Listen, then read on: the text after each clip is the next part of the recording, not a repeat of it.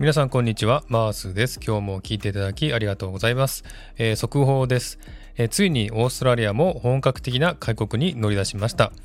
えー、本日7月6日午前0時からコロナワクチンの接種状況証明書を提示しなくてもオーストラリアに入国することができるようになりました。えー、ようやく来たなという感じがします。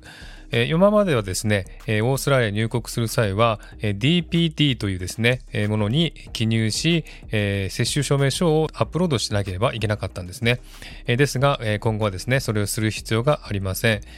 えー、オーストラリアはですね、結構、えー、接種率が高くてですね、90%を超えておりますけれども、えー、接種しないとね、仕事もできないという状況でしたので、え、ほとんどの人がしておりますが、日本はしてない人もね、接種してない人も多いと思います。え、そういう方がですね、オーストラリアに行きたいというふうに思っても、え、接種証明書がないために来れなかったわけですね。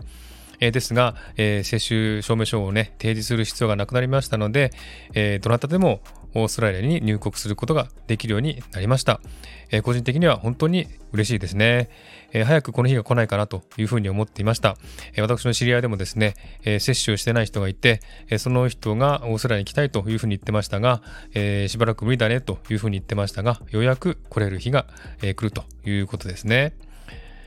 ただしですね、州や航空会社の規定もありますんで、えチェックするべきですが、え各州ともですね、えオーストラリアの入国条件に従うとなっております。えですが、え今後ですね、変更などもあると思いますので、え本当に入国する際はですね、